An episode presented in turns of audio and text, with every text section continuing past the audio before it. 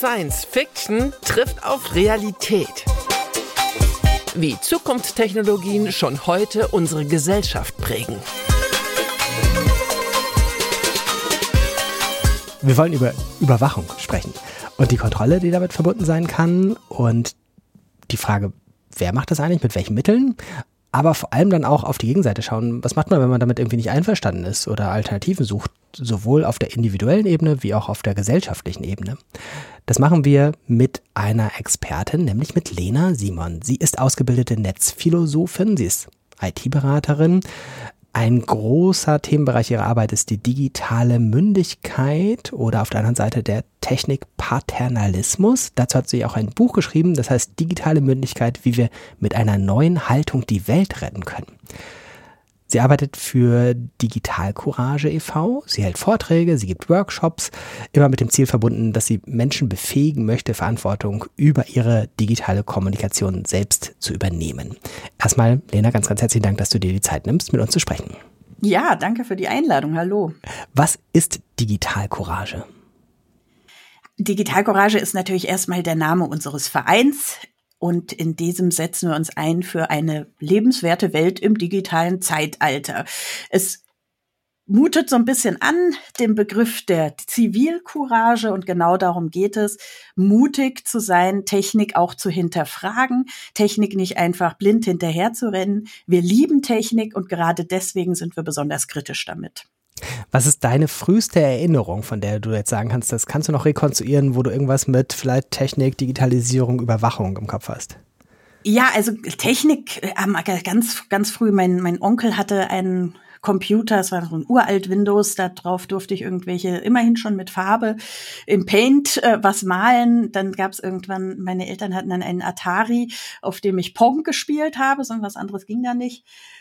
Und dann gibt's, glaube ich, eine recht große Lücke und ich hatte dann ein, bei einem Freund, äh, haben wir Siedler ah. gespielt. Siedler 1 war das damals, glaube ich. Und das haben wir bis zum Erbrechen gespielt, bis ich irgendwann mir von meinem Konfirmationsgeld meinen ersten eigenen Computer geleistet habe und viel mit Filmschnitt gemacht habe.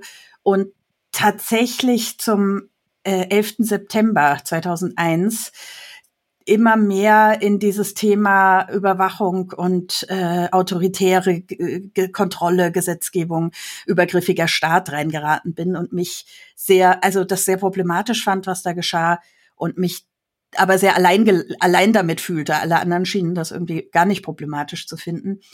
Und in dem Zusammenhang bin ich dann irgendwann auf, damals hieß es noch, den Föbut gestoßen und habe gemerkt, ach, ich bin doch nicht so allein. Heute heißt es ja Digitalcourage, nicht mehr Föbut ist, aber immer noch derselbe Verein.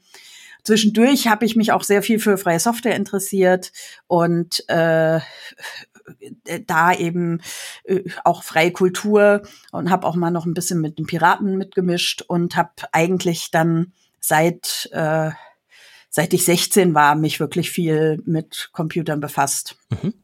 Machen wir jetzt vom Sprung von quasi Vergangenheitsmodus in Zukunftsmodus. Wir sprechen in dieser Podcast-Reihe häufig mit einem Aufhänger aus Quality Land, also einer ausgedachten Welt von Marc-Uwe Kling in seinen Romanen. Und äh, wir fangen dann immer an mit der Frage, hast du irgendwas, was du gern hättest aus dieser Welt? Ja, also ich habe mit Quality Land äh, mehrere äh, so Konflikte, so Hasslieben. Und eine davon sind die selbstfahrenden Autos. Denn die finde ich einerseits genial. Also diese Vorstellung, keiner hat mehr ein eigenes Auto, man hat so eine Flatrate-Tarif, mit dem man einfach sich, wenn man losgeht, ein Auto ordert, fünf Minuten später fährt es draußen vor, es fährt einen dahin, wo man hin will und danach fährt es die nächste Person und man muss dann nicht teuer, teuer ein Taxi nehmen, sondern ähm, das ist halt in so einem Flatrate-Tarif drin. Alle Autos fahren immer, die müssen nicht parken, die stehen nicht sinnlos rum. Äh, das finde ich, das finde ich genial und die können auch mal leer irgendwo hin hinfahren. Äh, Finde ich ne, von, von der gesellschaftlichen Idee großartig, würde ich total gerne haben. Leider, leider kommt mir dann die Philosophie dazwischen, dass ich einfach in meinem Studium mit einigen ethischen Dilemmata zu tun hatte. Eins davon hat sich mittlerweile ziemlich rumgesprochen, das ist das Trolley-Problem, aber es gibt noch andere Dilemmata, die ähm, mir einfach deutlich machen, so, so, das wird so einfach nicht werden und das wird so einfach nicht funktionieren.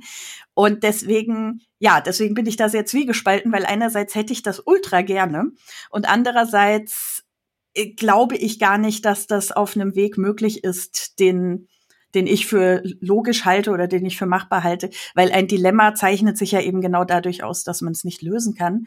Und wenn ich eine Software programmieren will, dann bin ich ja vor die, vor die Aufgabe gestellt, dass ich es lösen muss. Das heißt, ich kann eigentlich immer nur eine schlechte Software programmieren. Das geht überhaupt nicht, denn äh, diese Dilemmata haben wir in den letzten 100 Jahren nicht lösen können. Äh, und das wird sich auch nicht dadurch ändern, dass wir jetzt irgendwie eine KI einschalten oder so.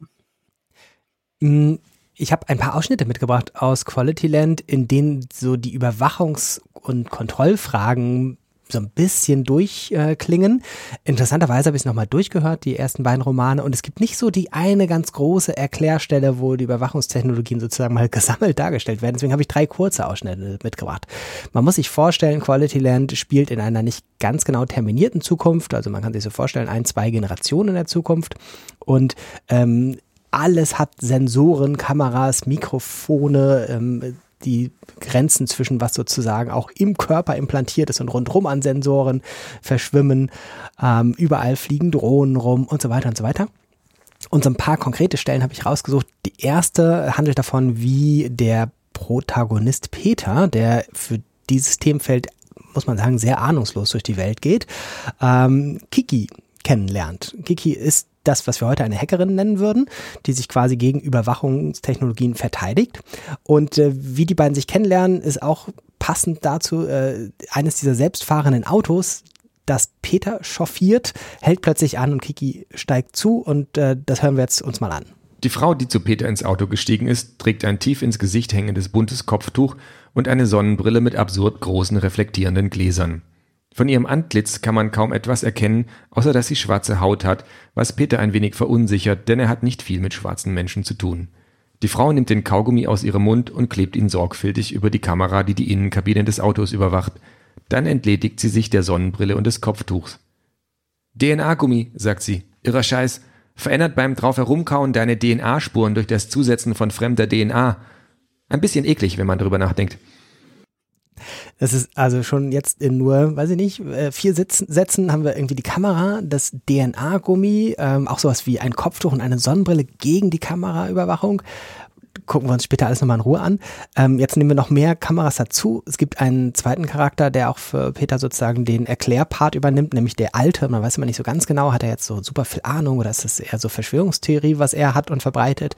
Und ähm, seine erste Begegnung ähm, er, erlebt Peter auch tatsächlich relativ räumlich, indem er da ankommt. Und was dann passiert, hören wir jetzt im zweiten Teil.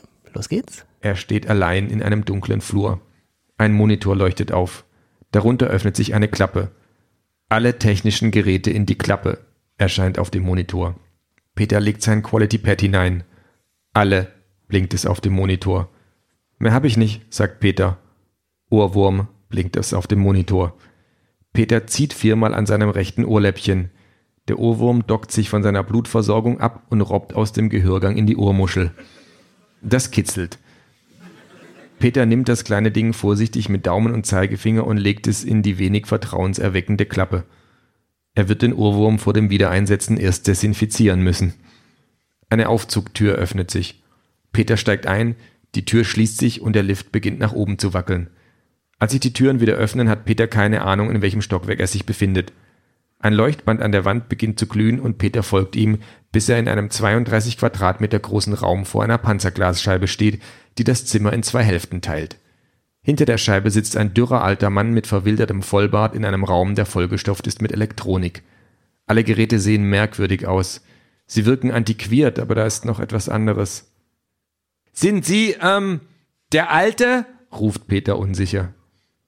Nun, der Junge bin ich jedenfalls nicht mehr, krächzt der Mann und kichert.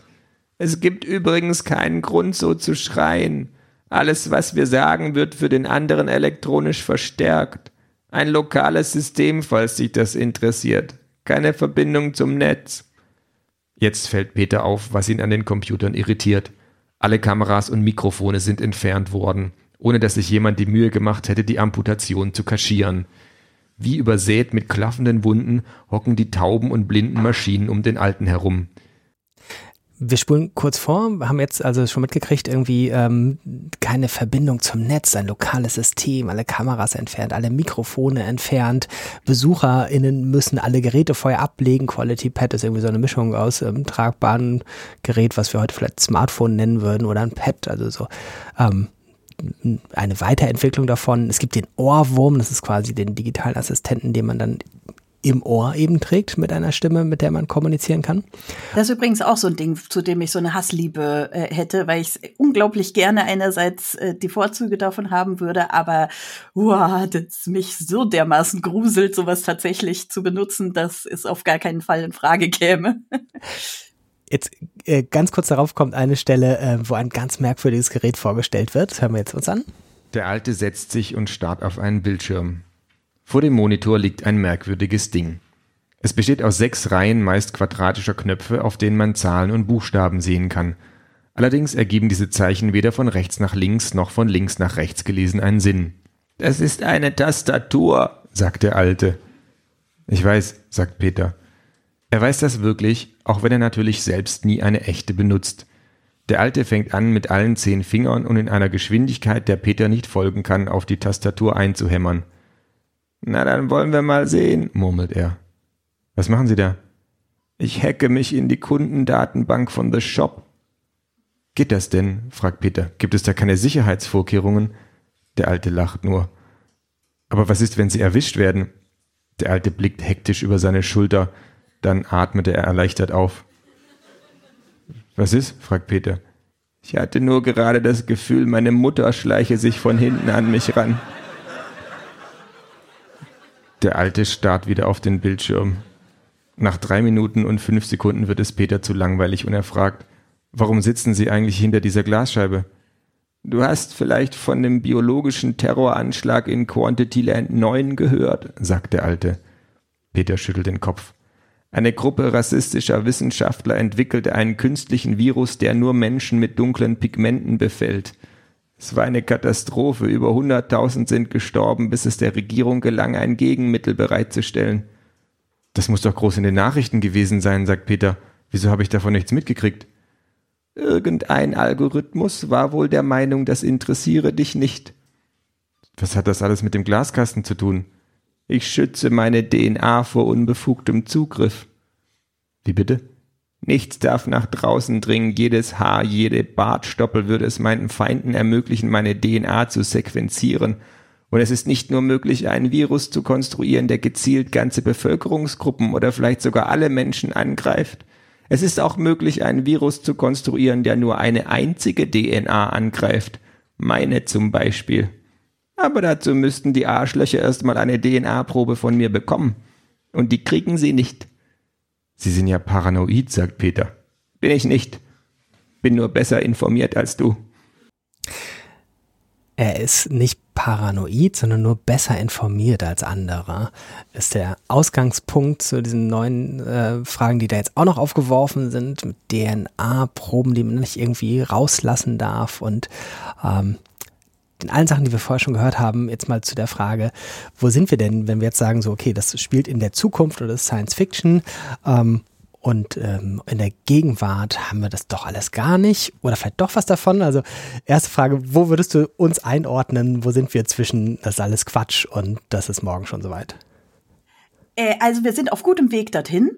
Beziehungsweise, wenn wir Pech haben, ist Quality Land noch optimistischer, ist das, was wir erreichen wir können das noch ändern. Wir sind da auf jeden Fall jetzt noch nicht in einem Zustand, wo man sagt, jetzt ist alles verloren oder es ist zu spät oder Kipppunkt oder Point of No Return. Aber äh, tatsächlich habe ich schon mitunter gedacht, dass Quality Land fast noch zu optimistisch denkt. Und tatsächlich ist der Alte auch aus heutiger Perspektive nicht paranoid. Ich habe ja auch schon Menschen beraten, die zum Beispiel von digitaler Gewalt betroffen sind die haben oft auch dieses Gefühl, paranoid zu werden. Die kriegen das auch gerne aus ihrem Umfeld gespiegelt. Und dann äh, bin ich immer ganz, äh, ja, sind die immer ganz äh, ges gespannt, wenn ich ihnen sage, ja, eigentlich, also es könnte sein, dass sich das ähnlich anfühlt, aber und es kann auch tatsächlich sein, dass der Kopf manchmal ähm, falsch abbiegt, Aber das Bauchgefühl, dass man permanent überwacht wird und dass, dass da einem jemand die ganze Zeit über die Schulter schaut, das ist ja nicht falsch. Da ist ja was dran. Und eigentlich ist es so, dass die Leute, die sich da überhaupt keine Gedanken drum machen und überhaupt nicht für interessieren, dass da was nicht stimmt im Gefühl. Dass dann Menschen manchmal auch mit dem Kopf eine falsche Erklärung liefern und dann sagen, ich persönlich werde überwacht, obwohl das gar nicht mitunter gar nicht stattfindet. Manchmal findet das auch statt. Aber dass man da so eine Überaufmerksamkeit möglicherweise dann auch entwickelt äh, und denkt, ich bin individuelles Ziel, das kann natürlich dann schon eine falsche Erklärung sein, sage ich jetzt mal. Aber Paranoia ist ja unbegründet. Und deswegen ist es tatsächlich sehr schwer, im Gefühl das auseinanderzuhalten. Und ich sage immer, das Bauchgefühl trügt da gar nicht so sehr. Ähm, schwierig wird's halt, wenn der Kopf eine falsche Erklärung liefert. Du hast gesagt, wir sind so auf dem Weg dahin.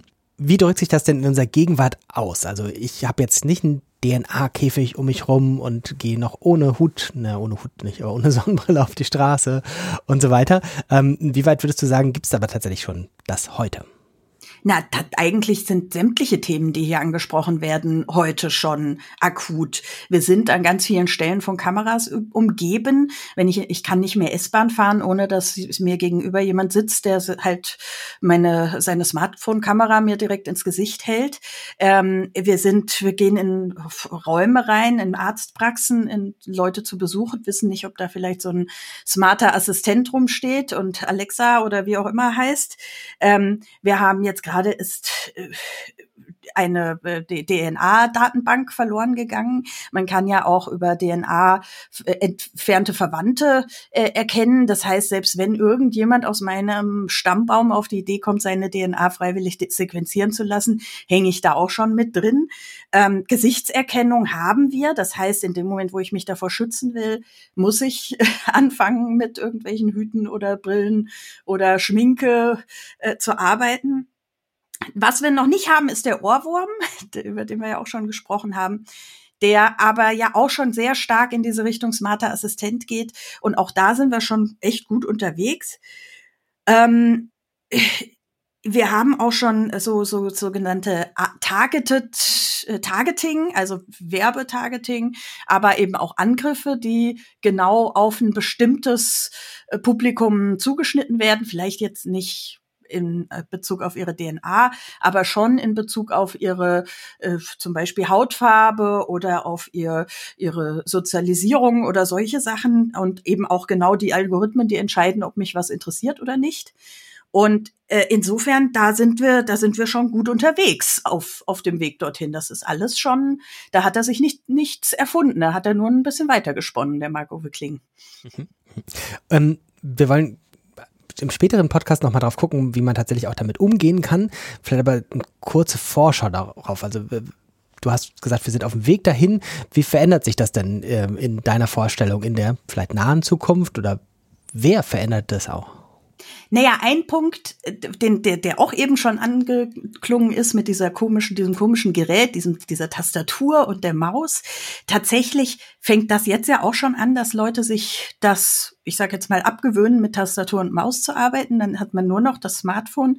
Das erkennt man zum Beispiel auch ganz oft bei dieser Generation Digital Natives, wo man ja behauptet, dass sie sich unglaublich gut mit dieser Technik auskennen, aber eigentlich alle gar keinen Computer mehr haben, sondern die haben nur noch Tablets und Smartphones. Und mit einem Tablet und einem Smartphone ist man eben eingeschränkt in den Funktionen. Und mich, mich, die ich halt immer am Computer arbeite, mir, mir fällt das auf, aber den äh, jungen Menschen, denen ist es gar nicht mehr klar, was der, warum man einen Computer braucht, warum man damit viel, viel mehr Kontrolle hat. Und diesen Kontrollverlust, den erleben wir gerade zunehmend und sehr stark. Und das ist eben genau der Grund, weshalb ich mit der digitalen Mündigkeit versuche gegenzuhalten und zu sagen, das ist eine Grundhaltung, die wir uns zulegen müssen, weil da kommt dann ganz viel mit. Aber das ist der Anfang. Das heißt, du würdest sagen, digitale Mündigkeit ist so dass das äh, Rezept, das du verschreiben würdest als Gegenmittel zu den ganzen Tendenzen, die wir da sehen. Ja, genau. Und wie, was verbirgt sich hinter dem Rezept? Also ich sage ja, zuerst mal ähm, ist das eine, eine Haltung. Digitale Mündigkeit ist eine Übungssache. Und ob ich bereit bin, das zu üben, ob ich bereit bin, die richtigen Fragen zu stellen, die ich stellen muss, um zu wissen, wie ich eine Entscheidung jetzt treffe. Und die Entscheidung, da geht es darum, verantwortlich zu handeln. Also Mündigkeit heißt ja, ich nehme, übernehme Verantwortung für mein Leben, mein Fortbestehen und im Kantschen Sinne dann auch noch für das Fortbestehen meiner Gesellschaft, meiner Gemeinschaft, in der ich lebe. Und entsprechend ist digitale Mündigkeit verantwortliches Handeln für mein Kommunikationsverhalten. Und das eben auch wieder individuell in Bezug auf zum Beispiel meine eigene, äh, nicht nur Sicherheit, sondern auch Kompetenz zum Beispiel, aber eben auch gesamtgesellschaftlich in Bezug auf Überwachung, äh, Demokratie, äh, Diskursverhalten und ähm, wie, ob ich zum Beispiel anderen Menschen Schaden anrichte. Und um das überhaupt zu können, um diese Verantwortung tragen zu können, muss ich jetzt nicht unbedingt Informatik studiert haben. Und ich muss auch erstmal gar kein Vorwissen haben, weil das, der erste Schritt ist ja diese diese Haltungsänderung. Aber ich muss dann die entsprechende Frage stellen: Was könnte schiefgehen? Was könnte, ähm, wie könnte ich vielleicht jemand anderem schaden mit diesem Verhalten? Und wenn ich mir diese Fragen stelle, dann kommt das notwendige Wissen äh, letztlich automatisch mit. Äh, das ist unbequem und das ist auch eine Sache, die, wie gesagt, Übungen äh, das mhm. kostet Zeit, da muss man auch ein bisschen was investieren. Aber im Endeffekt ist der erste Schritt, sich immer die Frage zu stellen, was muss ich eigentlich wissen, damit ich hier verantwortlich handeln kann. Hast du ein Beispiel? Ähm, naja, also zum Beispiel, wenn ich äh, mich in die S-Bahn setze und da mit jemandem oder irgendwie Candy Crush spiele oder so, dass ich eben solche Sachen überlege, könnte es jemandem unangenehm sein, dass ich meine Handykamera auf die andere Person richte. Das ist jetzt so eine ganz kleine Sache, aber äh, da, da, da denke ich drüber nach, wie könnte ich vielleicht jemand anderem schaden. Oder wenn ich eben WhatsApp benutze als Kommunikationsmittel und damit ja mein gesamtes Telefonbuch äh, an Facebook, äh, ja heute heißt es ja Meta, äh, weitergebe und die Menschen gar nicht gefragt habe, die ich im Telefonbuch gespeichert habe, sind ja deren Daten, darf ich ja nicht einfach weitergeben. Oder eben äh, Gruppenzwang erzeuge dadurch, dass ich sage, die Hausaufgaben gibt's über WhatsApp und oder die Elterninformationen gibt's über WhatsApp und äh, es gibt vielleicht Leute, die das nicht installieren möchten völlig zu Recht übrigens, ähm, da dann einen Druck auszuüben, damit belaste ich die Kommunikation meiner Gemeinschaft. Und das allerbeste Beispiel ist im Moment tatsächlich, wenn ich die das Social Media Plattform, äh, die Social Media Plattform, die ich ausgewählt habe, schlecht auswähle, zum Beispiel eine solche nehme, die eben, wo Algorithmen entscheiden, was ich sehen möchte und wo es um Profit geht und dieser Profit darauf ausgelegt ist, unsere schlechtesten Eigenschaften aus uns hervorzukitzeln, denn die lassen sich am besten monetarisieren. Und wenn wir uns fragen, warum in der Gesellschaft gerade so viel durcheinander geht und so auseinanderdriftet und so aggressiv wird und so die, die Fronten so verhärtet werden, dann sehe ich darin einen großen Grund, dass wir uns von diesen Algorithmen und von diesem Monetarisierungsbedarf äh, so sehr in die Kommunikation reinfuschen lassen und da eigentlich unsere Kommunikation Leuten anvertrauen, die sie nicht verdient haben. Das Vertrauen. Du hast es eben schon gesagt, ähm, wenn ich jetzt sozusagen diesen ersten Schritt mache, dann ist es möglicherweise auch ganz schön anstrengend. Ich weiß aber auch, dass du Ansätze hast, wie man sich helfen lassen kann, dass man sozusagen da jetzt nicht die erste Person auf der Welt ist, die sich mit den Fragen beschäftigt und vielleicht dann auch schon man schauen kann, da gibt es Hilfe oder Unterstützung oder Ideen oder Ansätze. Ja, also Hilfe gibt's natürlich ganz viel. Ganz äh, kon konkrete Hilfe haben wir zum Beispiel bei Digital Courage einen großen Bereich äh, zur digitalen Selbstverteidigung mit ganz vielen konkreten Tipps und äh, Anleitungen, wie man sich zum Beispiel, wie ein sicheres Passwort aussieht, wie man einen Passwortmanager benutzt, welche Messenger gut sind, welche Social Media Plattform gut ist. Man muss das ja nicht alles auf einmal machen, sondern sich da mal so nach und nach einzuarbeiten und äh, reinzulesen, das kann auf jeden Fall äh, schon mal gut sein. Meine, meine Tipps, mein, meine wichtigsten mhm. drei Tipps sind, äh, der erste sind die 30 Mündigkeitsminuten. so nenne ich das, äh, dass man versucht, ein Problem, das man am Rechner hat oder am Computer oder mit dem Smartphone, immer erst 30 Minuten lang selbst zu lösen. Das erzeugt nämlich genau diese Grundhaltung, dass man nicht die Verantwortung abgibt oder sagt, ich kann das nicht und nach zwei Minuten sofort abschaltet, sondern sich einfach sagt, okay, die nächsten 30 Minuten sind jetzt dafür gewidmet und wenn ich es innerhalb der Zeit nicht schaffe, okay, dann hole ich mir Hilfe. Aber vielleicht schaffe ich es ja schneller. Vielleicht spare ich ja Zeit dadurch, dass ich nicht 30 Minuten lang ähm, da sitze und klicke und sage, ich kann das nicht, sondern mich wirklich darauf einlasse und dann feststelle, nach 10 Minuten habe ich das Problem gelöst. Das merken übrigens auch die Leute, die man nach den 30 Minuten um Hilfe fragt, die sind wesentlich hilfsbereiter, wenn sie merken, dass man es erstmal alleine versucht hat und es halt nicht geklappt hat. Mhm. Und wenn man diese, also in der Regel dauert es keine 30 Minuten, aber die 30 Minuten sind so eine ganz gute Faustregel. Wenn man es in der Zeit nicht schafft, dann ist es, dann wird man es vielleicht auch nach zwei Stunden immer noch nicht geschafft haben. Deswegen nach 30 Minuten kann man dann abbrechen und sich helfen lassen. Und wie ich mir helfen lasse, ist eben auch nochmal ein Unterschied. Mir helfen lassen heißt nicht, ich gebe das Gerät ab und lasse die andere Person alles machen und äh, lass es mir dann wiedergeben, sondern mir helfen lassen heißt, ich behalte das Gerät in der Hand. Also die Tastatur, die Maus oder eben das Tablet, das Smartphone und lasse mir erklären, was ich machen soll. Und weiß auch in der Zeit, dass ich weiterhin die Verantwortung trage. Das ist so ähnlich wie wenn ich beim Arzt äh, eine Information kriege über eine Vollnarkose, dann muss ich auch die Fragen stellen, die ich, äh, die ich stellen muss, um verantwortlich dann am Ende des, äh, den Zettel unterschreiben zu können, weil es nämlich in meiner Verantwortung weiter. Und äh, dann darf ich mich nämlich auch nicht drüber ärgern, wenn, die, wenn dann was schief geht. Ähm, dann ist jedenfalls nicht die Person, die mir hilft, schuld, sondern es ist auch meine Verantwortung.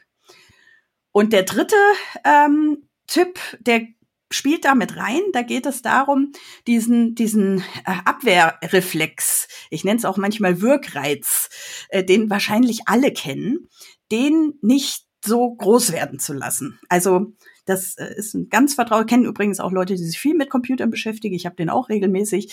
Wenn man mit irgendwas zu tun hat, wo man sich nicht auskennt, dann kommt so ein Abwehrreflex, oh nein, oh boah, da muss ich mich jetzt mit beschäftigen, habe ich, oh nee, habe ich jetzt keinen Nerv für.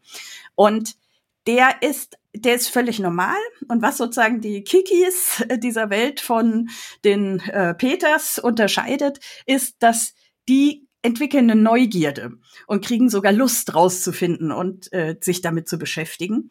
Und jetzt muss man nicht unbedingt sich zwangsläufig eine Neugierde entwickeln, aber man muss sich einfach klar machen, dass dieser Abwehrreflex, den man meistens begründet mit, ist zu kompliziert, habe keine Zeit, ich schaffe das nicht, ich kann das nicht, dass man dem nicht zu viel Raum gibt, sondern dass man auch sagt, okay, äh, ich, ich stelle dich hier ins Regal beiseite, ich lasse mich von dir jetzt nicht ab, äh, abhalten davon, das jetzt rauszufinden. Weil in der Regel ist es viel einfacher, als dieser Abwehrreflex einem weismachen will. Ich habe da immer das Bild von, wenn ich im Supermarkt einkaufen gehe, dann lege ich mir ja auch nicht eine schimmelige Orange in den Einkaufswagen und sage, das ist mir jetzt zu kompliziert, ich habe nicht Lebensmitteltechnik studiert, damit kenne ich mich halt nicht aus, sondern auch da weiß ich, ich habe eine Verantwortung über das, was ich mir und meinen Liebsten in den Mund stecke.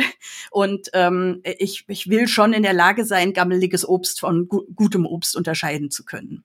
Mhm. Vielleicht können wir so ein paar von den Technologien auch uns nochmal anschauen, die in dem Quality Land Beispielen beschrieben sind wo würdest du sagen, kann man nämlich noch gut mit so einem ja, individuellen Ansatz umgehen und wo kommt man als Individuum einfach nicht weiter? Das können wir nachher in dem zweiten Teil nochmal gucken, wo braucht es tatsächlich gesellschaftliche Lösungen und was kann man da machen, wenn man sich dafür interessiert. Also beispielsweise, dass da jetzt überall Kameras und Mikrofone sind. Das ist jetzt ja nicht so sehr Science-Fiction-mäßig, ähm, sondern nee, auch wenn man kein äh, A-Punkt-Gerät in der Nähe hat, mhm. hat man garantiert ein Smartphone in der Nähe, das ein Mikrofon hat.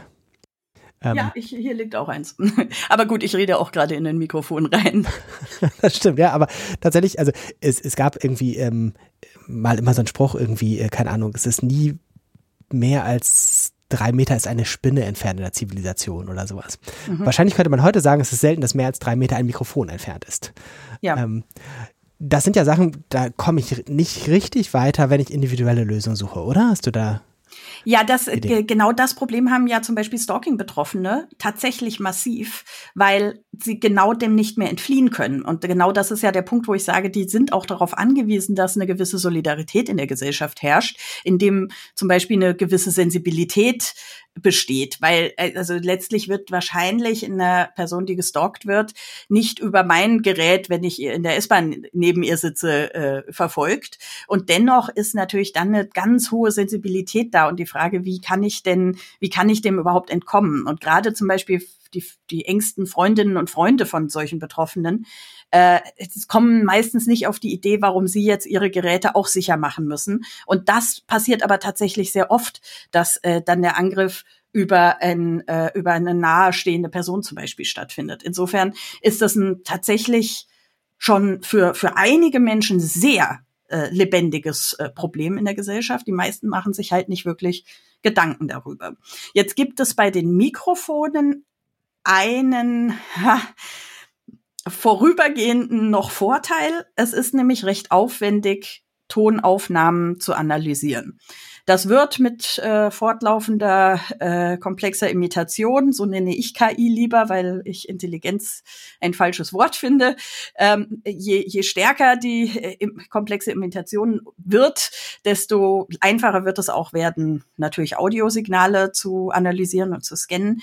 Äh, Zurzeit ist es tatsächlich noch so, dass die Überwachung durch Algorithmen, durch Cookies, durch äh, Tracker, die eingebaut sind, durch Sucheinfragen, die ich eingebe, durch diese ganzen vielen kleinen Mini-Datenpunkte, die ich so in meinem Leben alle paar Sekunden produziere, das ist so viel einfacher auszuwerten und so viel unaufwendiger, dass das Mikrofon tatsächlich aktuell noch unser geringeres Problem ist. Äh, magst du dann noch mal ähm, ein bisschen weiter ausholen zu diesem ja quasi Profile erstellen, Algorithmen, Cookies, Tracker etc. Ähm, stellen wir uns mal ganz dumm, was mir ja nicht leicht, äh, nicht schwer fällt. Kannst du mir äh, die 5 Minuten Erklärung geben, inwieweit werde ich da überwacht, wenn ich da irgendwie mit meinem Lieblingsbrowser unterwegs bin? Da spüre ich ja erstmal nichts. Also mein Browser hat einen sogenannten Fingerabdruck, der in der Regel einzigartig ist. Der setzt sich zusammen aus über 50 unterschiedlichen Eigenschaften. Welches Betriebssystem habe ich? Welche Updates habe ich installiert? Welche ähm, Add-ons habe ich im Browser installiert und so weiter? Welche Schriftarten sind da? Und in der Kombination äh, gibt es diesen Browser wahrscheinlich nur einmal auf der Welt. Das heißt, wenn ich mich mit diesem Browser irgendwo auf einer Website anmelde und das ist zum Beispiel die Elternberatungsseite für äh, autistische Kinder, dann ähm, bin ich wieder erkennbar. Und äh, in, in dem Moment, wo man kann dann mit einem Cookie sogar noch mehr äh, einen, einen Erkenner setzen, dann habe hab ich vielleicht vorher eine Seite für, äh, für was anderes besucht, die hat einen Cookie gesetzt und dann kann man sofort auch Rückschlüsse ziehen. Ähm, ah, die interessiert sich für rote Socken. Äh, und diese, ich, also in jedem Moment, in dem wir uns irgendwie, in dem wir einen Klick machen im, im Netz, und das ist auch schon, wenn ich eine, eine Nachrichtenseite öffne und wie lange ich lese und wie lange ich an einer Stelle bin und lese, das wird, kann alles erfasst werden. Und in der Kombination äh, kann, gibt das unglaublich viele Informationen. Ich gebe mal ein Beispiel. Es ist zum Beispiel möglich, diese, mit den Daten wird dann gehandelt und dann könnte ich wenn ich äh, zum Beispiel Heiratsschwindlerin wäre könnt, oder Heiratsschwindler, äh, könnte ich mir einfach sagen, hier, werte Datenhandler, Händler, äh, verkauf mir doch bitte mal eine Liste von allen äh, Rentnerinnen im Bezirk Berlin-Zehlendorf. Da sind, glaube ich, die etwas reicheren zu finden, mit deren Hobbys und deren äh, Musikvorlieben äh, und deren Adresse natürlich. Und am besten auch noch die, die zum Beispiel verwitwet sind schon. Und äh, dann habe ich natürlich eine wunderbare Liste. Das sind alles Informationen, die jetzt nicht wirklich sensibel sind in dem Sinne. Und dann habe ich aber die perfekte Möglichkeit, diese Person ähm, da, äh, bei ihrem Hobby anzutreffen und dann noch davon zu erzählen, dass ich jetzt gerade beim Konzert von Konstantin Wecker war und schon frisst die mir aus der Hand. Und das sind natürlich, wenn man sich das einfach klar macht, wie viel man durch ganz wenige Informationen schon über uns erfährt. Ein anderes Beispiel ist, ich telefoniere, ich sage jetzt mal nicht über was, ne? die mhm. Inhalte, das Mikrofon wurde nicht abgehört, aber ich telefoniere zehn Minuten mit meiner Frauenärztin. Danach führe ich ein längeres Gespräch von zwei Stunden mit meiner Schwester und rufe danach in einer Abtreibungsklinik an. Das sind drei Informationen. Äh, und niemand muss mehr äh, Rätsel raten, was hier eigentlich für eine Geschichte dahinter steht. Und jetzt müssen wir uns einfach klar machen, dass wir pro Tag nicht nur drei solcher Informationen, sondern Hunderte, vielleicht sogar Tausende solcher Informationen mit jedem Klick, mit jedem Scrollen, mit jedem Stehenbleiben auf dem Bildschirm über uns preisgeben und dadurch letzten Endes gläsern werden. Und da diese Informationen dann, wenn sie eben an Datenhändler verkauft werden, miteinander verknüpft und zusammengeführt werden können, sind dann die Möglichkeiten natürlich unbegrenzt. Und dann kann ich auch politische Einflussnahme zum Beispiel daraus herleiten, was wir, wie wir wissen, ja schon wirklich viel äh, haben, was äh, sowohl bei beim Brexit eine Rolle gespielt hat, was bei der Wahl von Donald Trump eine Rolle gespielt hat, was aktuell bei der, dem Erstarken der AfD in Deutschland äh, eine Rolle spielt und äh, an ganz vielen anderen äh, Zusammenhängen eben auch. Das heißt, man muss vielleicht sein, sein eigenes Bild ein bisschen von Überwachung auch ändern, dass da sozusagen nicht jemand auf ein Mikrofon oder eine Kamera angewiesen ist, sondern in Anführungszeichen das ganz normale Verhalten, was ich so in digitalen Welten mache, ähm, genau. als Ausgangspunkt nutzt. Und du hast es gesagt, irgendwie jetzt sehen wir das an vielen politischen Bereichen, aber wie normal ist dieser Datenhandel? Muss ich damit rechnen, dass ich tatsächlich bei so ganz normalen Alltagssachen da schon Spuren ja, hinterlasse, immer. die tatsächlich jemand nutzt? Es gibt dieses sogenannte Real-Time-Bidding. Das ist immer, wenn ich eine Website aufrufe, wird innerhalb von Sekundenbruchteilen meine Aufmerksamkeit unter dem meistbietenden versteigert. Nämlich die, die, mir dann Werbung einspielen dürfen. Und damit man die gut versteigern kann, damit die gut Geld bringen, muss natürlich Informationen geliefert werden. Wenn da einfach, ich, ich habe einen User, der will hier eine Seite aufrufen, kommt, dafür kriegt man sehr, sehr wenige äh, Cent-Bruchteile. Aber wenn ich sagen kann, ich habe hier eine äh, ne, ne Seite, die äh, Babynahrung verkauft und ich habe hier eine, Pers eine Schwangere, äh, die kurz vor der Entbindung steht, dann ist das natürlich eine viel bessere Information. Dafür gibt's richtig, dafür sind dann die Werbetreibenden auch bereit, richtig zu bezahlen. Entsprechend wollen, also gerade dieses Werbetracking will möglichst genau wissen, wer da am Rechner sitzt und diese Seite aufruft. Und dann wird eben innerhalb von kurzer Zeit meine Aufmerksamkeit für diesen Werbeslot einzeln verlost. Und äh, nicht verlost, sondern ähm, äh, ver versteigert. Das? Versteigert, ja. genau. Und das äh, tatsächlich kostet irrsinnig viel Strom. Also wenn wir so über Nachhaltigkeit sprechen, auch ein interessanter Punkt noch dabei. Es verzögert, macht unser Internet langsamer. Also das Netz könnte schon wesentlich schneller sein, wenn Seiten so aufbauen, Zeit brauchen zum Aufbauen, dann hängt das meistens damit zusammen. Und außerdem ist das eine riesengroße Sauerei, um das mal auf Neudeutsch auf den Punkt zu bringen. Jetzt habe ich die ganze Zeit vom inneren Auge so mein Verhalten im Webbrowser vor Augen gehabt. Ähm, die durchschnittliche 16-jährige Person verbringt aber, glaube ich, viel mehr Zeit in irgendwie so Apps. Ist man denn da auf der sicheren Seite? Na, keineswegs. Also diese Apps sind größtenteils eben auch mit diesen ganzen Google Analytics und äh, Tracker-Dingern äh, durchzogen. Da ist es äh, tatsächlich recht schwer, äh, eine zu finden, die da nicht äh, von verseucht ist. Es gibt da auch ähm, Analysen. Das Cookits-Blog zum Beispiel analysiert gerne Apps. Und ich ehrlich gesagt installiere mir gar nichts, was aus dem Play Store ist, sondern ich benutze den alternativen App Store F-Droid, weil da sind die Apps freie Software und in der Regel wesentlich weniger äh, Trecker verseucht. Aber die Apps sind in keinem bisschen besser. Im Gegenteil, es gibt sogar, die nehmen sich ja so Berechtigungen immer heraus und dann kommt man immer wieder auf so Fragen, warum will eigentlich jetzt die Taschenlampen-App Zugriff auf mein Adressbuch nehmen? Da gibt's einfach keinen Grund für. Da kann an der Stelle ist man noch in der Lage, das dann einfach zu verweigern und zu sagen, nee, die Berechtigung kriegst du nicht, Edge Edge. Aber an anderen Stellen geht das eben nicht, zum Beispiel bei diesen Treckern, die da verbaut sind. Gibt es Zwischenlösungen für Menschen, die sagen, ja, würde ich jetzt schon ein bisschen darauf achten wollen, aber ich kann mir nicht vorstellen, komplett auf den regulären App Store, den ich irgendwie so kenne, zu verzichten oder zumindest nicht morgen darauf zu verzichten? Gibt es Zwischenschritte? Also tatsächlich, um noch mal kurz für den F-Droid Werbung zu machen, gebe ich den besonders gerne älteren Menschen und Kindern, jungen Menschen. Denn da ist keine Werbung drin, da sind keine In-App-Käufe drin. Der ist tatsächlich übersichtlicher als dieses komplette, bunte, äh, äh blinkende, verwirrende ähm, äh, im Play Store. Und ich habe schon tatsächlich von, gerade von älteren Leuten, denen, die sich dann ein neues Gerät zulegten, die dann an den F-Droid Store gewöhnt waren, die kamen dann und sagten, oh, ich brauche unbedingt den F-Droid wieder, kannst du mir helfen, den zu installieren?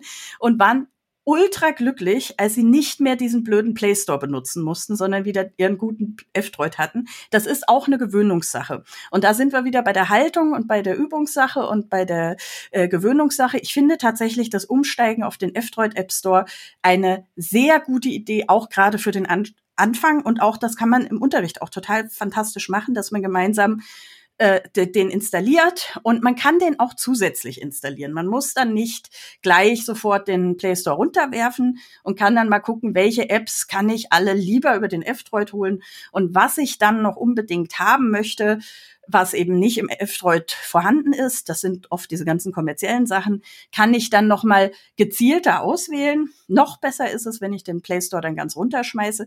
Auch da gibt's dann einen Trick mit dem sogenannten Aurora Store ähm, dann muss ich keinen Google-Account zum Beispiel für haben und kann trotzdem mir zumindest die kostenlosen Apps aus dem Play Store damit installieren. Aber Achtung, damit hole ich mir auch die ganzen Tracker, die in diesen Apps halt drin sind, wieder mit ins Boot. Mhm.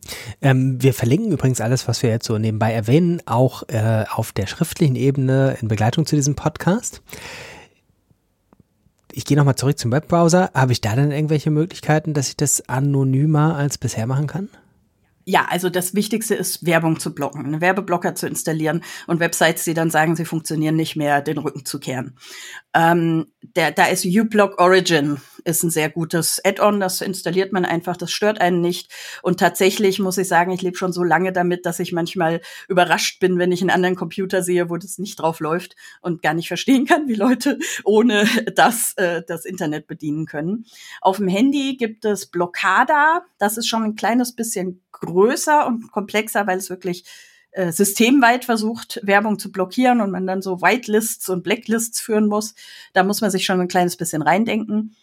Und was natürlich auch total sinnvoll ist, ist sich mal mit der, äh, der den, den Einstellungen des Browsers auseinanderzusetzen. Wir haben auch eine ausführliche äh, Artikelreihe sogar über, wie ich meinen meinen Browser sicher mache auf dem PC oder auf dem Smartphone. Ähm, und da geht es vor allen Dingen darum, dass ich die Einstellungen anschaue, dass ich Cookies zumindest von Drittanbietern blockiere, am besten einfach nach einer Session lösche, weil die haben ja auch eine Funktion, die will man ja nicht komplett blockieren meistens. Aber sobald man den Browser schließt und wieder öffnet, ist es auch in Ordnung, dass die Cookies gelöscht sind zum Beispiel. Das kann man äh, einstellen. Und das ist generell auch wieder so ein Schritt der digitalen Mündigkeit, dass ich eine, ein neues Programm das ich in Betrieb nehme, mir auch mal angucke und mich dort umschaue und mir die Eigenschaften und die Einstellungen äh, einmal vergegenwärtige, auch wenn ich nicht alles verstehe, mir mal angucke, was habe ich denn für Optionen? Oh, guck mal, ich kann hier in den Dark Mode umschalten. Wie schick ist das denn? So und damit auch ein bisschen spiele und dann auch feststelle, ach guck mal, hier gibt's auch was zum Thema Sicherheit oder Privacy und dann mal überlege, verstehe ich, was da steht und mich damit auseinandersetze. Genauso wie wenn ich einen neuen Raum betrete, den ich noch nicht kenne, schaue ich mich auch kurz da drin um und versuche die Atmosphäre wahrzunehmen. Welcher Sitzplatz ist noch frei? Ich setze mich nicht einfach irgendwem auf den Schoß, sondern ähm, erschließe mir den Raum kurz. Und genau so sollte ich mich eigentlich auch immer mit einer neuen Software verhalten. Mhm. Machen wir mal einen Schritt von der ganz individuellen Ebene, so was kann ich tun für mein eigenes Verhalten, ähm, über diesen Tellerrand hinaus geblickt. Was würdest du sagen, was hat das denn für Auswirkungen, was gibt es für Folgen, ähm, sowohl auf der individuellen wie auch auf der gesellschaftlichen Ebene? Naja, auf der gesellschaftlichen Ebene hat das eben zur Folge, dass Menschen plötzlich merken, huch, das gefällt mir nicht. Weil die, die, wenn ich mir die Frage stelle, kann ich das verantworten, dann muss ja die Option Nein zu sagen vorhanden sein. Wenn ich eh nicht, also wenn ich eh keine Wahl habe und auf OK klicken muss, was ja bei Quality Land auch ganz häufig vorkommt, dass man gar nicht anders kann, als OK zu klicken, dann komme ich auch gar nicht auf die Idee, das hinter zu hinterfragen. Oder andersrum, wenn ich es hinterfrage, dann fängt das an, mich zu ärgern, dass ich nur OK klicken kann und gar keine Alternative habe. Und deswegen ist es natürlich gesamtgesellschaftlich ganz wichtig, dass wir äh, die Option nicht okay, nein, ich bin dagegen, ich will nicht äh, durchsetzen, weil nur dann ist digitale Mündigkeit wirklich äh, möglich. Und der, dazu ist es wiederum notwendig, dass wir uns individuell anfangen zu ärgern darüber, wenn wir nicht die Option haben, Nein zu sagen und äh, ge quasi gegängelt äh, werden von der Technik, in etwas zu, einzustimmen, was wir vielleicht gar nicht möchten. Und je mehr Menschen sozusagen auch das hinterfragen und diese Verantwortung tragen wollen und merken, an wie viele ähm, Grenzen man da stößt, umso mehr werden wir uns hoffentlich auch dagegen wehren und daran stören. Und das ist besonders wichtig, um damit sich was ändert. Also ich habe ein Beispiel. JavaScript ist ein nicht so sicheres äh, Protokoll, was im Internet aber gerne verwendet wird. Und ich blockiere das standardmäßig in meinem Browser, was dazu führt, dass, dass Seiten, die nur mit JavaScript funktionieren, bei mir erstmal nicht tun. Ich kann das dann ganz einfach wieder freischalten, wenn ich das möchte.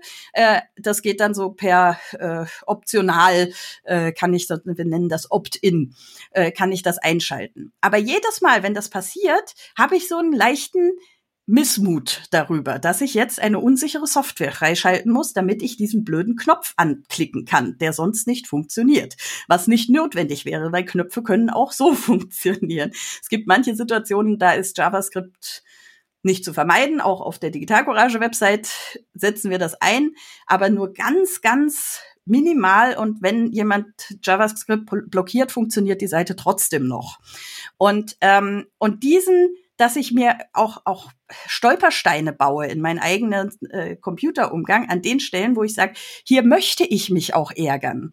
Hier möchte ich nicht, dass, also auch beim Wegklicken von Cookies, ich, ich klicke nicht einfach okay. Ich, ich nerve mich dann grundsätzlich damit, dass die Ein Einstellungen alle so durchzugehen, wie das mir entspricht und das möglichst abzulehnen, damit ich mich bei denen, wo es komplizierter ist, besonders drüber ärgere. Ähm, weil durch diesen Ärger werde ich dann auch laut. Und an der Stelle finde ich es wichtig, dass wir auch laut werden und uns äußern und sagen, so geht das aber nicht. Wer hat denn da die Macht, die Entscheidung zu treffen, das ein bisschen grundlegender zu ändern, als wir es bisher so als, wir haben es ja bisher eher so als erste Hilfe-Rezepte besprochen, was kann ich denn für mich tun? Wenn du so ein bisschen sagen würdest, naja, wenn du dir eine bessere Welt vorstellst, wer hat die Macht für diese Entscheidungen? Naja, ganz viel ist dann natürlich erstmal die Politik in der Verantwortung. Zum Beispiel die Datenschutzgrundverordnung hat ja schon wirklich vorgearbeitet und hat gut da uns Rechte eingeräumt, die ganz wichtig sind.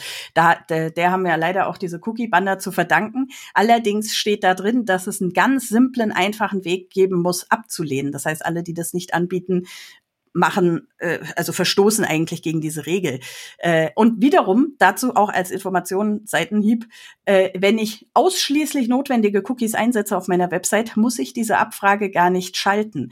Wir setzen auf der im Shop von Digital Courage auch Cookies ein. Das sind ausschließlich technisch notwendige. Wir sind nicht verpflichtet, diese Cookie-Abfrage zu machen. Jeder, der mich nach dieser Cookie-Abfrage nervt, tut das, weil er mehr von mir wissen will, als es ihm eigentlich notwendig wäre.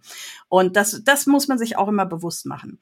Ja, also die Politik hat da natürlich ganz viel Möglichkeiten. Es könnte zum Beispiel, es gibt so Forderungen Public Money, Public Code, wenn also mit Steuergeld Software äh, erzeugt wird, dann das muss es freie Software sein. Äh, Im Datenschutz äh, und auch die KI-Gesetzgebung, da könnte man natürlich, muss ganz viel gestaltet werden und da haben wir viel aufzuholen. Äh, da haben, wurde einfach sehr viel verschlafen. Gerade in der Bildung, Förderung. Ich höre immer ganz oft, also als, als ich in die Schule ging, hörte ich schon den Satz, dass äh, die Schülerinnen und Schüler sich ja besser mit IT auskennen als die Lehrerinnen und Lehrer.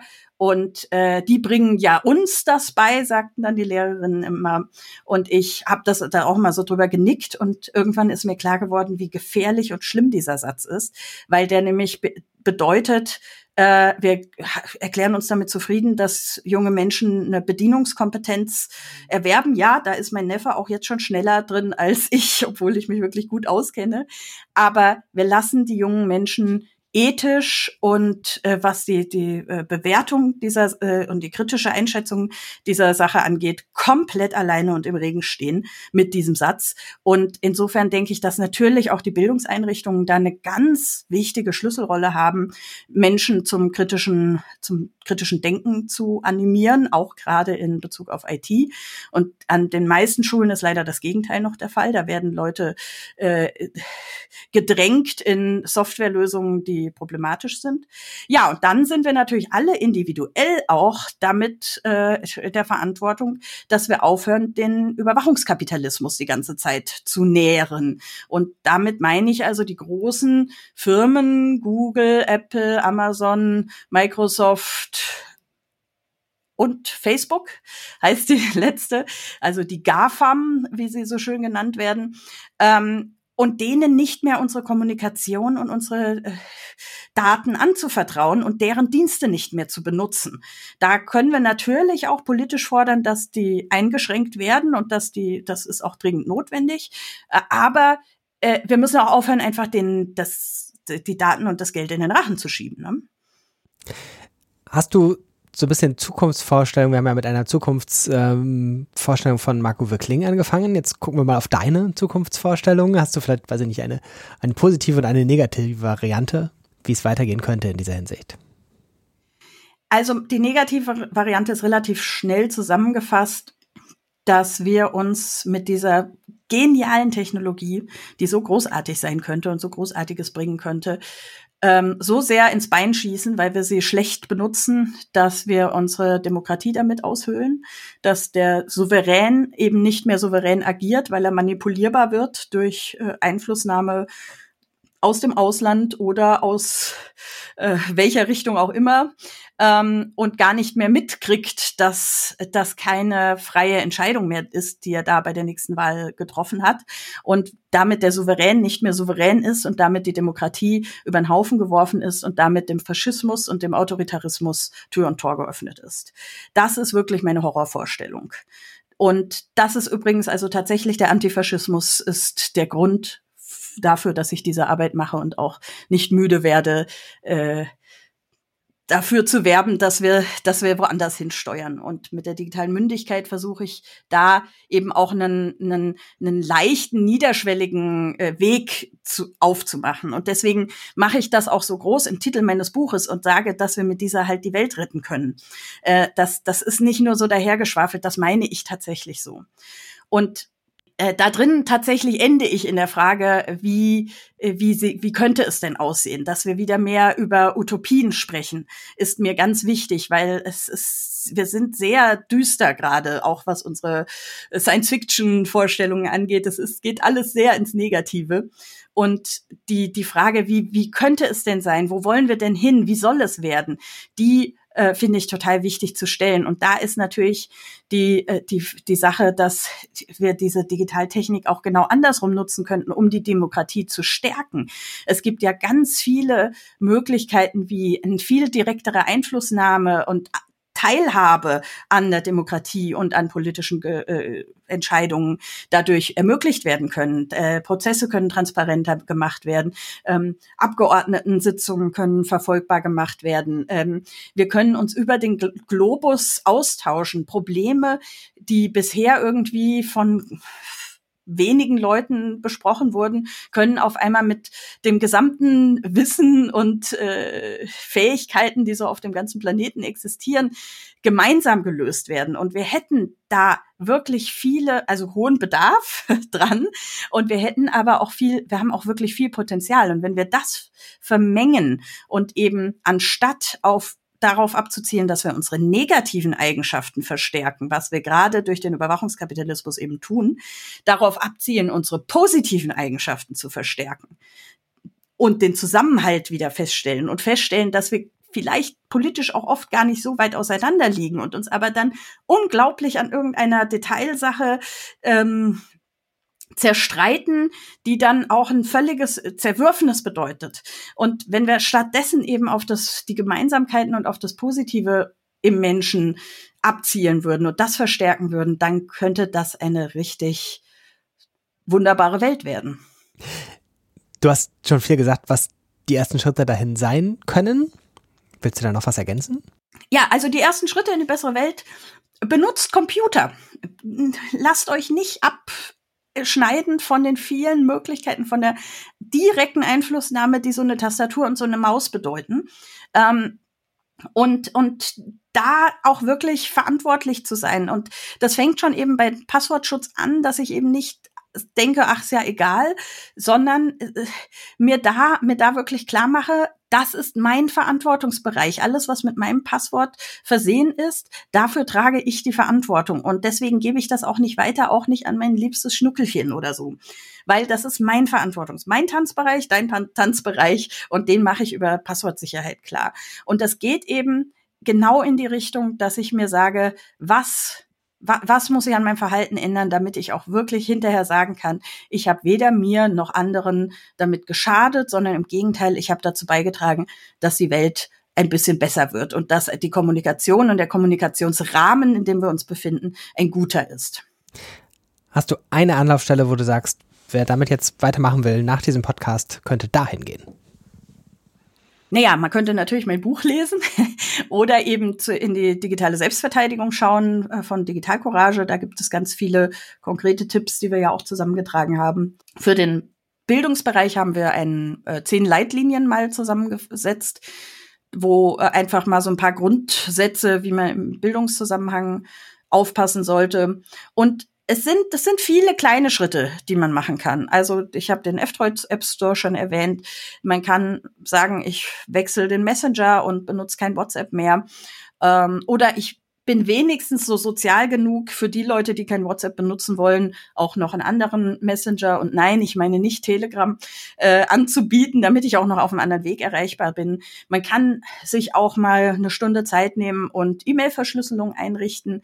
Viel mehr kostet es tatsächlich nicht. Auch dafür haben wir eine gute Anleitung. Äh, ist, den Browser einmal zu konfigurieren, haben wir auch schon drüber gesprochen dauert letztlich eine Viertelstunde. Es sind viele Kleinigkeiten, mit denen ich aber immer dieselbe Grundhaltung trainiere. Und das ist Verantwortung zu übernehmen, was ich da eigentlich tue. Das ist ja ein ganz gutes Schlusswort, weil es ja auch dann eine Vorlage nochmal bietet, wenn wir bei den nächsten Technologien dann sein werden in der Zukunft, von denen wir heute vielleicht noch gar nicht genau wissen, wie sie aussehen. Vielleicht kommt es wie in den Science-Fiction-Szenarien beschrieben, vielleicht sind es aber andere dann habe ich jetzt aus dem Gespräch mitgenommen, hilft es, egal was es ist, schon mal die Grundhaltung trainiert zu haben. Genau. Und den, den Mündigkeitsmuskel so richtig schön stark ausgebaut zu haben, das ist nämlich, die Mündigkeit ist ein Muskel, der trainiert werden will. Und mit jedem Mal, dass ich sage, äh, ach, jetzt nicht, das gibt's mal. Ne? Es gibt so Situationen, da muss ich jetzt schnell zur Tür raus, weil ich den Zug erreichen muss. Und verdammt nochmal, der blöde Drucker muss jetzt mein Ticket ausdrucken oder äh, was auch immer. Und da habe ich dann nicht den Moment, wo ich sage, okay, jetzt nehme ich mir aber 30 Minuten Zeit. Das ist auch völlig in Ordnung. Ich kann auch mündig rauchen oder Alkohol trinken. Ich muss mich aber mit den Konsequenzen befassen. Und in dem Moment, jedes Mal, wo ich sage, ach, jetzt nicht, ist das sozusagen wie beim Muskel, wo ich mir sage, heute mache ich keinen Sport, heute bleibe ich auf dem Sofa sitzen. Und einmal ist nicht schlimm, zweimal ist nicht schlimm, eine Woche ist nicht schlimm, aber nach einem Monat oder zwei Monaten wird irgendwann der Bewegungsapparat schlecht. Und sich das einfach klar zu machen, immer wieder das zu trainieren, mit kleinen, äh, kleinen Dingen, kleinen Schritten im Alltag, sich einfach mal zu sagen, heute nehme ich mir mal eine Viertelstunde und befasse mich mit dem Thema Passwortsicherheit. Und das einfach sich anzugewöhnen, irgendwann, das ist wie mit der Ernährung oder mit dem Sport auch, ist man so dran gewöhnt, dass es einen auch gar nicht mehr schwerfällt. Das war das Thema Überwachung, Kontrolle, was sich dagegen tun lässt und wie eine bessere Welt möglich wäre mit Lena Simon. Ganz, ganz herzlichen Dank für das Gespräch, für deine Arbeit und alles Gute. Ja, ich danke auch. Die eingespielten Auszüge stammen aus den Romanen Quality Land bzw. Quality Land 2.0 Kikis Geheimnis von Marc-Uwe Kling, gelesen vom Autor, erschienen bei Hörbuch Hamburg. Vielen Dank für die Genehmigung zur Nutzung der Ausschnitte an Marc-Uwe Kling und Hörbuch Hamburg. Hinweis, die freie Lizenz des Podcasts als Gesamtwerk erstreckt sich nicht auf die Ausschnitte als solche. Die Ausschnitte können weder in Teilen noch insgesamt jenseits des Podcasts frei genutzt werden.